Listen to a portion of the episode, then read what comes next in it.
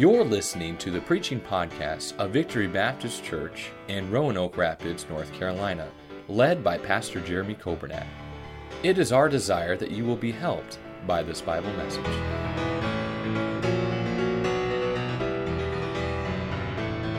In Jeremiah 29 in your Bibles, I want you to notice these first few verses and I want you to see the, the context here. These are the words of the letter, verse 1, that Jeremiah the prophet sent from Jerusalem unto the residue of the elders which were carried away captives. Now, keep in mind that while the different waves of captivity took place, Jeremiah did not go into Babylonian captivity. He stayed back with the poor. He stayed back with uh, the remnant in the land of Judah. And uh, he was given a choice, and he chose to stay, although it probably would have been easier had he gone to Babylon as we look at the way that the conditions were there. As a matter of fact, uh, he stayed, and at one point he was even, uh, I don't do you use the word kidnapped? When it's still an adult, right? You're still you're taking taken against your will. He was kidnapped and taken down into Egypt, and of course they uh, threatened to kill him multiple times, and they hated him and they persecuted him. But he's writing this letter from Jerusalem to the folks who had been carried captive into Babylon, and it says in verse one uh, the residue of the elders which were carried away captives, and to the priests and to the prophets and to all the people whom Nebuchadnezzar had carried away captive from Jerusalem to Babylon. And again, that's about 500 miles. It was not a pleasant experience getting there. Um, they obviously did not have all their freedoms. They obviously uh, they went through some hardships. But once they got there, they would be there in that captivity for 70 years. And uh, there were some favorable things while they were there in Babylon. But it says in verse 2 it was after that Jeconiah the king and the queen and the eunuchs and the princes of Judah and Jerusalem and the carpenters and the smiths were departed from Jerusalem. They, they took uh, those folks, the princes and the, the skillful people away. And it says, by the hand of Elasah, the son of Shaphan, and Gemariah, the son of Hilkiah, whom Zedekiah, king of Judah, sent unto Babylon to Nebuchadnezzar, king of Babylon. So there's messengers going to Babylon, and Jeremiah sends this letter for the people there to be able to read and to know. Verse 4 Thus saith the Lord of hosts, the God of Israel, unto all that are carried away captives, whom I have caused to be carried away from Jerusalem unto Babylon. Now, wouldn't you love to hear if you were a captive in Babylon? Wouldn't you love to hear the special forces are on the way? The, the, the rescue team is coming. Wouldn't you love to hear, hey, it's just gonna be a couple more days and get your bags packed, get ready. God's bringing you out of Babylon. It's gonna be, wouldn't that have been a great, exciting message? I think so. But that's not the message he gave them. As a matter of fact, this message had to have kind of let the air out of their sails because in verse 5 he says, Build ye houses. Why do you build a house? Because you're planning on staying somewhere, because you're planning on living somewhere.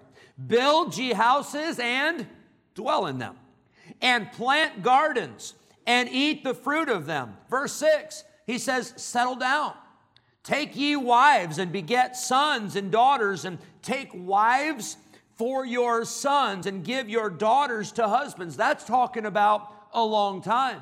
Uh, to get married and have children, and then your children grow up, and then they get married off. And Jeremiah is telling the people in Babylon, settle down, get established. You're going to be there a while.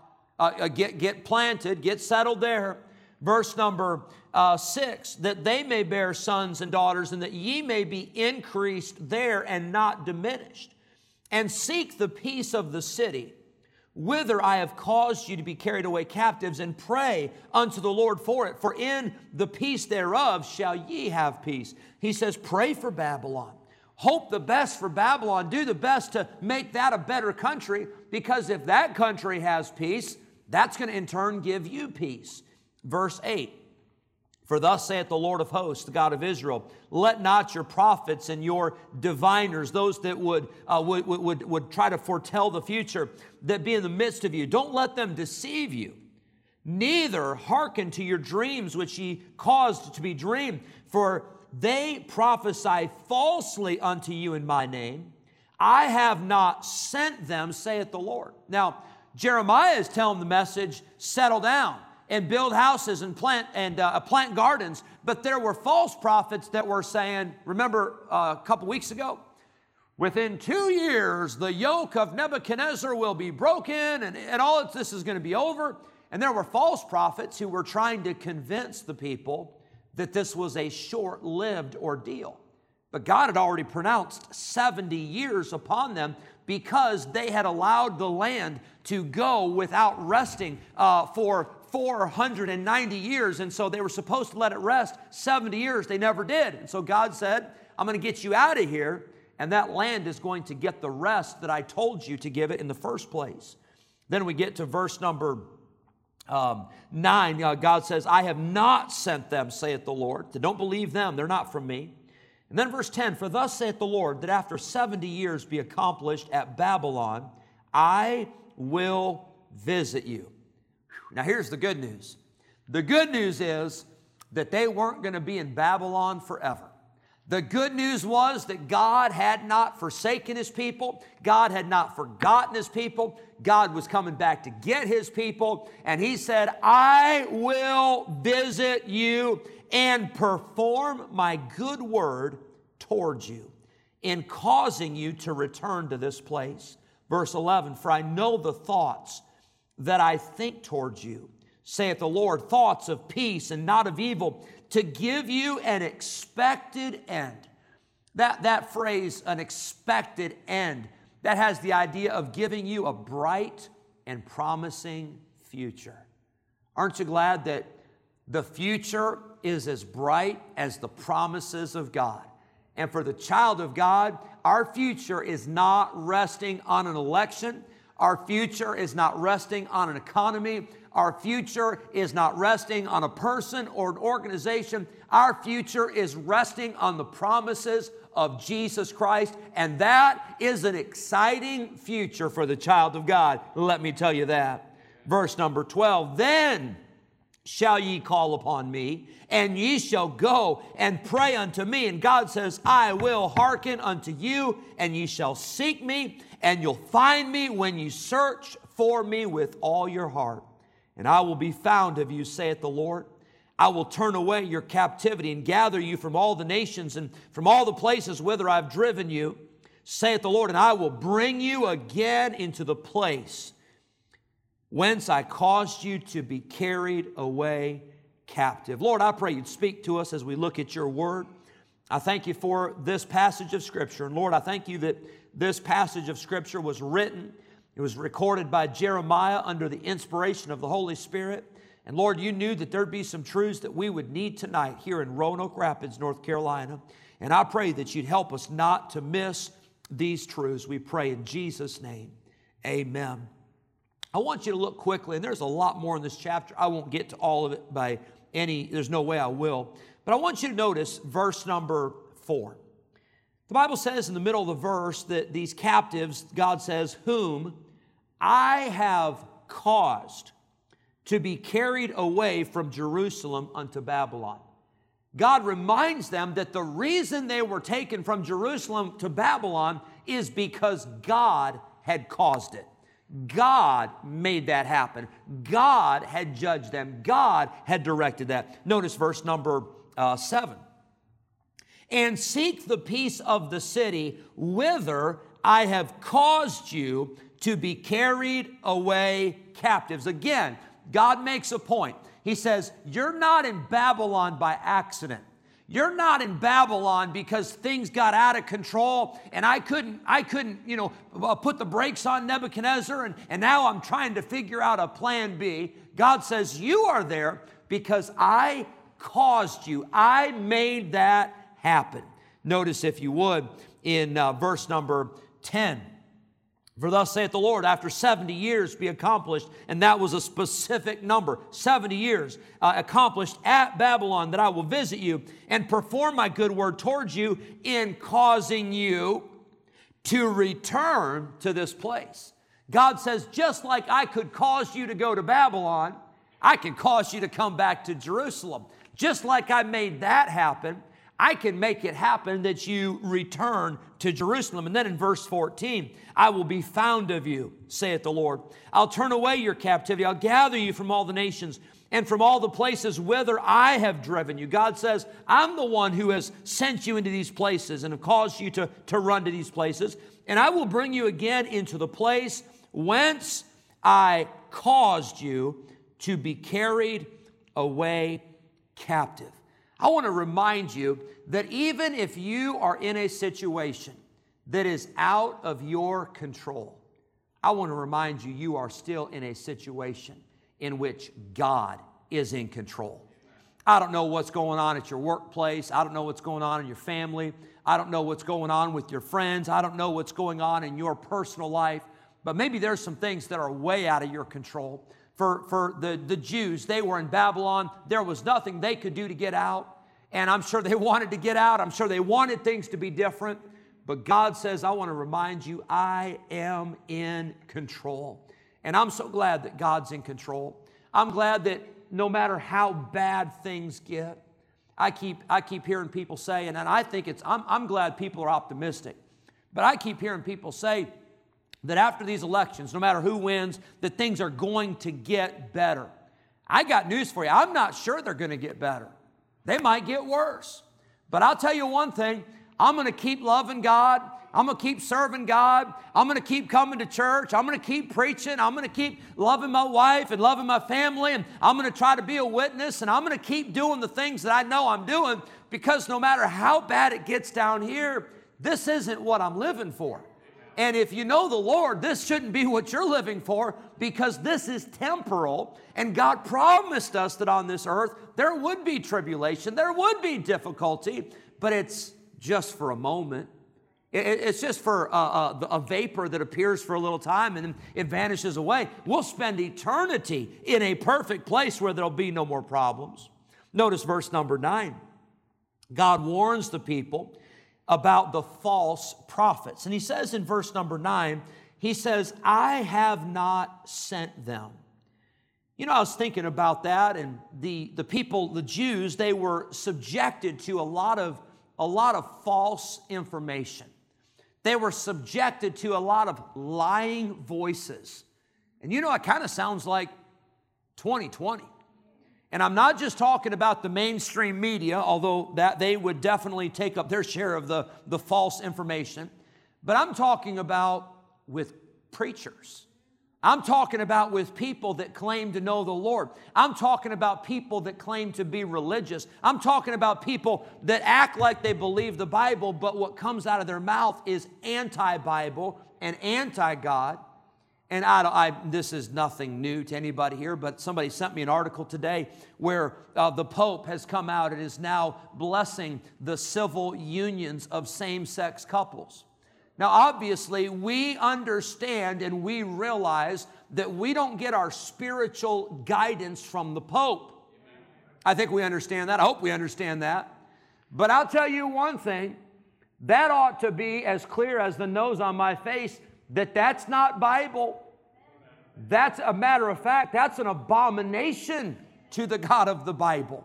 And so, while there's a lot of false information, there's a lot of lying voices, and there's a lot of people out there that would try to lead you astray and lead me astray, I'm glad that God says, I didn't send them, but I'm glad that God has sent us His Word. We don't have to wonder do we have the truth? Do we know the truth? Is it available? You've got it. I've got it. And if we would read it, and if we would obey it, and if we would study it, and if we would memorize it and meditate upon it, we wouldn't have to worry about all these other voices so much because we would be grounded upon the truth. I want you to notice verse number 10. There were 70 years that had to be accomplished in Babylon. What I'm saying is that the, the people that were there, they couldn't get out in 35 years. There was not going to be a reduced sentence. There wasn't going to be parole. There wasn't going to be an escape. They were going to be there for 70 years. They didn't want to be in Babylon. They wanted to be home. They wanted to be in Jerusalem. They wanted to be back in the place where God was. And I think they realized how much they needed God. And unfortunately, they waited until it was too late. They were in Babylon for 70 years. That was their sentence. But I want to tell you this evening you don't have to be in Babylon for 70 years. You don't have to be away from God. You don't have to be away from Bible reading. You don't have to be away, from a prayer time. You don't have to be away from church. You don't have to be away from serving God. You don't have to be away uh, from, from doing those things that God wants you to do. You can come back to God anytime you want. Can I tell you, James chapter 4 says that if we will draw nigh to God, He will draw nigh to us. First John still says if we'll confess our sin, that God is faithful and just to forgive us. And sometimes we get away from God. And I know I'm preaching to the choir tonight. I'm preaching to the cream of the crop, the Wednesday night crowd, and the folks that are listening tonight. God bless you. You're listening on a Wednesday night and you are you're, you're hungry for the Word of God, and I'm thankful for that. But maybe there's somebody that's listening in the building or out of the building tonight, and maybe you have gotten away from God. Maybe you're not as close to God as you used to be. You don't have a 70 year sentence. You don't have a 10 year sentence. You don't have a five year sentence. You don't have a five month sentence. You can get right with God tonight. You can get back to church and get back to God and get back to the Bible and get right with God tonight. They were stuck. They couldn't get back. But you can get back. And I can get back to where God wants us to be. Verse number 10. Verse 11, excuse me, God says that I know the thoughts that I think toward you. Thoughts of peace and not of evil to give you an expected end. Can I tell you, God made a promise to his people and he said, I plan to keep my promise. We get into verses 15 through, oh, verse number uh, 18 or 19, and we see some false prophets. I won't, I won't cover all of that. Uh, the judgment there, God's people would become a, a, a, curse and an astonishment and a hissing and a reproach because they disobeyed, because they would not follow God. They became vile. That word means rotten. They became evil. Uh, verses uh, 20 and 21, there were judgments pronounced upon two false prophets who said they were preaching in God's name, but they were preaching their own ideas, their own agenda. Nebuchadnezzar killed those prophets. The Bible says he roasted them in the fire. That's different from just being burned alive. Literally, he tortured them in the fire. Two false prophets. The Bible says in verses 20 and 21, um, excuse me, verse 23, because they had committed villainy, that word villainy, they had done disgraceful things. Uh, besides preaching lies, they, they had done things that were wicked. They had committed adultery, the Bible says, verse 23, and spoken lying words in God's name, and God judged them. Verse 24, through the end of the chapter, uh, there is a, a man who, who, who says, uh, uh, Why aren't you doing anything about Jeremiah back there in Jerusalem? Now, they said he's mad. And not just angry, that word mad means he's demented. You know, that's what the world thinks of a lot of Bible preachers today. The world thinks we're crazy. The world thinks that we are off our rocker. Well, I'll tell you one thing we're not off the rocker, we're standing on the rock. And we are solid and secure because we know the Bible and it never changes. And the world says, You're mad, you're out of your mind. That's what they said about Jeremiah. Well, guess what? Everything he preached was true. Everything he preached was what God had said. Jeremiah responded to that message with a message from God, and he said, Hey, I'll tell you that guy, Shemaiah, who's accusing me of being mad, he is the one who has prophesied a lie. He said, God didn't send him, and he's caused you to believe that same lie. Notice verse number 32. Therefore, thus saith the Lord, I will punish Shemaiah the Nehelamite and his seed, and he shall not have a man to dwell among this people, neither shall he behold the good that I will do for my people, saith the Lord. Here's why because he hath taught rebellion against the Lord. That word rebellion means an apostasy, a turning away, or a withdrawing from the truth. I'm looking over here, brother uh, Charles, and you you teach our, our children's ministries, uh, master clubs, you teach our singles, and brother uh, David and Miss Chelsea with the master clubs, and uh, Miss, uh, Miss Deborah, the, the Sunday schools. I'm looking at a lot of our, our teachers and folks, and, and, and you, you teach the Bible. And I thank God for, for folks that teach our children teach our young people the Bible. Can I tell you, I always want to teach the Bible. I always want to teach the truth with what I say, but I also want to teach the truth with how I live. I don't want anybody to look at my life and say, I think I'm going to follow that example. That's rebellion against the Lord. That's apostasy. That's, that's turning from a position that we once held, and that's withdrawing from the truth. And I think I'll follow brother so and so or sister so and so. I don't want my life to ever teach rebellion from God. I want my life and my words and my messages and my lessons to help point people towards the truth and towards God. Jeremiah, he called him out on that. He said, God is going to judge you because you've taught rebellion against the Lord. Let me give you quickly a few thoughts uh, as we uh, wrap up Jeremiah 29. Number one, I want to say that we must be where God wants us to be. I think we see in Jeremiah 29 that although the Jews probably didn't want to be in Babylon. That's where they were supposed to be. They were in captivity. They were going to be there for 70 years. Just be where God wants you to be. Now, I'm not saying you can never change jobs, and I'm not saying you can never uh, change ministries or things. I'm not saying that. But I think sometimes we get so we get so uh, worked up over stuff because we're always looking over the fence, and the grass is always greener on the other side. That job would be easier. Uh, that, would, that situation would be easier. That situation would be better. And can I tell you, just get where God wants you to be and get happy and get solid get planted and just be where God wants you to be. Number two, be obedient. Just be obedient to God. Just do what God has told you to do. You know, sometimes we're always we're looking for the big stuff. We're always looking for the stuff that's going to be real exciting and real earth shattering. And, and sometimes I, I think in preaching, I think preachers can fall into that trap is we want to say something that is just like, uh, like revolutionary. But you know what? If you go back, I shouldn't tell you this. If you go back and listen to my sermons, I preach a different sermon every single service. I'll promise you that but I preach the same truths. You know why? Because it's the Bible and because the truth doesn't change. We're not inventing more of it. We're going to have a factory where we're putting out more truth and, and additional truth, and we're not adding to the Bible and we're not taking away. We've got the truth, and if we would just obey what God's told us to do, uh, our problems would go away. I mean, our, our, lives would be a whole lot easier if we would just do what God has said. And I understand there's going to be trials and burden. I understand all that.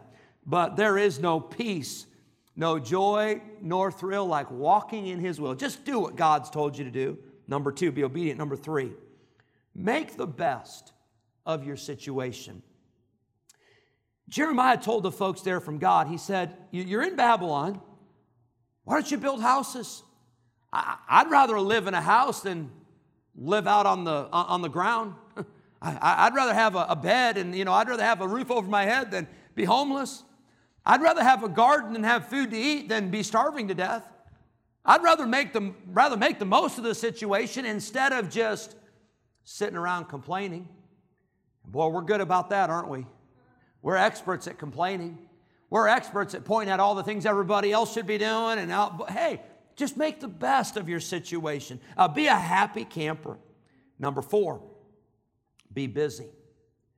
Did you know that every one of us, as children of God, we ought to be busy in the Lord's work? You, you, you got to stay busy. If you don't stay busy, you will get yourself in a world of trouble. You'll get depressed, you'll get discouraged, uh, you'll, you'll magnify things that aren't really that big of a deal, and all the little stuff will seem, uh, little molehills will seem like mountains. And can I tell you, be busy, work, do something productive, uh, be patient, wait on God. These people were impatient. They were, they were chomping at the bit. We got to get out of here. We got to get out of here. And Jeremiah said, No, calm down. Build something, plant something, do something, work. Be patient. God's pleased when His people do something, when we're work, when we're productive. We talked about that Sunday morning, bringing forth fruit, being productive. Number five, I like this. You may feel like you're in Babylon, you may be back in Jerusalem. But number five, invest in your family. You cannot neglect your family. You say, Well, I'm in a bad situation, or my, my job's not the best, or my health's not the best, or my finances are not the best, or whatever it is. Maybe so, but you know, you can still love your family. You can still love your spouse. You can still love your kids. You can still pray for them. You can still lead them. You can still invest in your family. And that's what he said. Hey, he said, Hey, take wives and, and have sons and daughters, and then take wives for your children and, and do all those things for the sake of your family. You know what's amazing is with a 70 year captivity, some of these people were never going to come back, but their kids could. Their kids were the ones who would probably really experience the greatest blessings. And can I tell you, that is a privilege for us as parents and for, for many of you as grandparents is you may not get to see future blessings, but just think your kids might. Your grandchildren might, if we will invest in them and teach them and train them in the way of the Lord. Invest in your family. Number six, pray for your country. Now, I love our country, and I'm thankful. I'm proud to be an American. But can I tell you what Jeremiah told the people in Babylon? He said, You may not even like it. You may not like the leaders. You may not like the rules. You may not like the laws. He said, but you better pray for the peace of Babylon because as they prosper, so will you. And as they have peace, so will you. And you may not like the country, but I'll tell you this if you don't like the country, you can always move to another one. Right? I mean, I, maybe, maybe, I'm, maybe I'm just too blunt with this. But I love our church. I'm so thankful for our church. If somebody does not like our church, if somebody is not happy with our church, I want to do all I can to help them, and maybe there's something we can fix. And if I know somebody is ever leaving the church, I'll say, I'd like to talk to you, and what can we do? We don't want people to leave. But if somebody's just not going to be happy with anything in the church, I've got a wonderful recommendation. Find one you do like, find one where you can be happy. Find one where you can get excited and get on board and, and, and serve rather than destroying one that's trying to do something for God. Uh, pray for your country. Now, we could say pray for the church, but pray for your country. He said pray for Babylon. Number seven, trust God's promises. God said, I will visit you. He said 70 years will be accomplished, but I am coming to get you out. And I'll tell you, you may have to wait sometimes. And sometimes it may seem like 70 years, but God always keeps his promises, and you can trust him. Number eight, remember that God wants what is best for you. As for God, his way is perfect. God's plans are always the best. And God says, My thoughts that I have of you are good thoughts. My thoughts are thoughts of peace and not of evil. Number nine is found in verse 12 pray, and expect God to answer. Verse number 12 Then shall ye call upon me, and ye shall go and pray unto me, and I will hearken unto you. Hey, you may feel like you're in Babylon. You may feel like you're in captivity.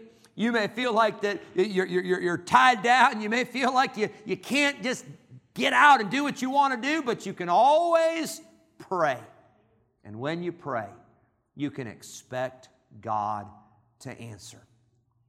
I know we're all like this, I'm sure to some extent, but we'll, we'll get an answer to prayer and we act surprised. Sometimes we act shocked. I can't believe it. God answered my prayer. Well, what'd you think He was going to do? Who'd you think you were talking to? God does that. God is able and He can answer prayer and He will, and we ought to pray and expect. And then, lastly, number 10, what can we do even when we're in a Babylon type situation, even when we feel like our hands are tied, even when we're struggling to be patient, we're struggling to, to figure things out. Number, uh, number 10, it's found in verses 13 and 14. You can seek God with all your heart. And guess what? God promises when you seek me with all your heart, you will find me. God wants you to seek after Him. God wants me to seek after Him. And He says, if you will seek me, you will find me. Thank you for listening to the preaching podcast of Victory Baptist Church in Roanoke Rapids, North Carolina, led by Pastor Jeremy Coburnett. For more information about our ministry, please visit our website at vbcrr.org. May God bless you as you serve Him this week.